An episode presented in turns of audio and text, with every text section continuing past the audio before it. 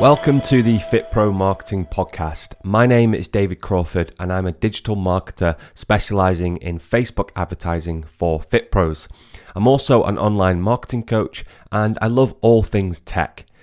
Each week, I'll dive into actionable strategy to help you grow and scale a profitable online fitness business through marketing so you can serve more clients, change their lives, and have a greater impact. So let's get into today's show. When it comes to choosing an email marketing platform for your online fitness business, there is literally hundreds to choose from. With varying pricing structures, features, and user interfaces, it's no surprise that FitPros get overwhelmed. One platform that has almost become a household name when it comes to online digital marketing, and when I say email marketing, most people usually say MailChimp. In this episode, I'm going to dive into why I don't think MailChimp is the best solution for your online fitness business and why. So let's dive straight in. So before I dive in, I do want to say MailChimp does have some good features, but if you're just starting out or looking to scale your online fitness business, it wouldn't be my number one choice. So let's dive into my first point, and that is pricing. So I remember back when I first started marketing, I opened up a MailChimp account and I was excited to get into the world world of email marketing. And the first thing I did was sign up to my free account and upload my email list. And boom, there it was.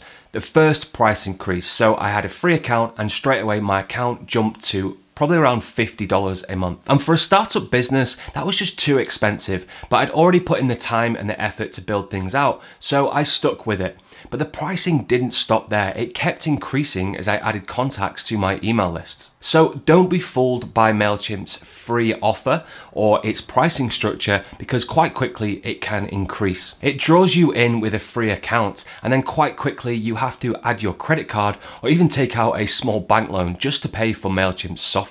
And their paid plans on their website are quite deceiving because it doesn't directly show you the contact slider. You have to click through and really add in your contacts contacts, and that's when it starts getting expensive and racking up quite quickly. And it really all depends on if you have any current contacts or how quickly you're going to add contacts to your system. So, all I would say is proceed with caution. Don't take their pricing structure on their website as verbatim do your research, check how many contacts you're going to upload, and then do some analysis of how many contacts you think you're going to add, and then look at the pricing structure from there. Don't be lured in and fooled by their pricing structure. Moving on to my next gripe with MailChimp, and that's its user interface. And I'm just going to throw it out there MailChimp's user interface compared to others is just outright confusing. When you first start building out your systems and your email list, you want it to be as easy and simple as possible because the power is really in your content and that's why you should be spending most of your time, not on navigating the interface and working out how to even use the system. You really want the software to do the heavy lifting for you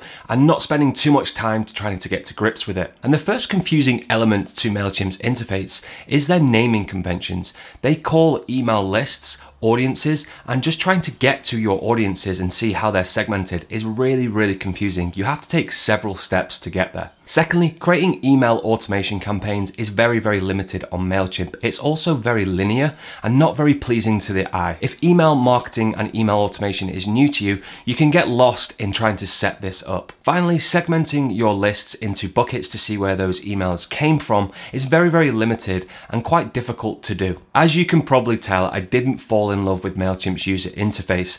Still to this day, after being in marketing for over five years, I go into my clients' accounts that are using MailChimp and still find it very difficult to navigate and use. Okay, so moving on to my next point. And there's a saying in the digital marketing world, and that is marketers ruin marketing. Oops. And I don't disagree. You see, when new strategies and systems come into the marketplace, we tend to go all out and push the boundaries on these marketing strategies. And this is exactly what happened with email marketing. We pushed the limits on email marketing, and inevitably, rules and regulations had to come in place to stop spam and stop people just hitting lists so often. Now, this isn't a bad thing in the digital marketing world because we do want to play fair, but MailChimp has really put this at the forefront of their software with certain regulations that can creep up and hurt you if you're using the system quite regularly. Now, the default setting for MailChimp when you sign up is to have double opt in turned on. Now, what that means is when someone signs up to your email list through a funnel, they receive a second email asking to confirm that they subscribed to that email list. Now, this can be useful if you're really looking to grow a small, consolidated, and very, very refined list. But when you're first starting out, you really want to grow your list as quick as possible so you can test different content, different headlines to see what works.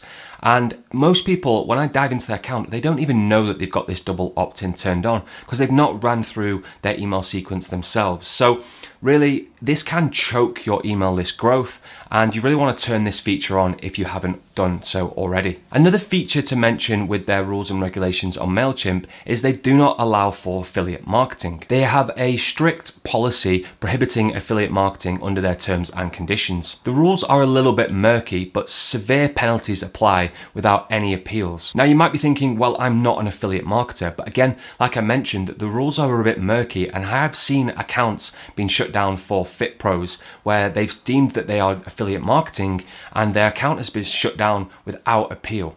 So, what I would say is be very, very careful of the content that you use in MailChimp and almost stay clear of doing any affiliate marketing at all. So, MailChimp is clearly out in my opinion. But if you're thinking, well, what platform should I use for my online fitness business? The next thing you want to do is check out the video I've got linked up here on the best email software for fitness marketing, where I dive into the three best platforms for your fitness business, depending on what stage you're at in your business. Okay, so there you have it. I hope you enjoyed the show, guys. And if you want more strategies and tips on how to grow and scale your online fitness business, be sure to check out my YouTube channel. The link will be in the show notes and it's called Dave J. Crawford. Okay, have an awesome week, guys, and I'll see you next week for another episode of the Fit Pro Marketing Podcast.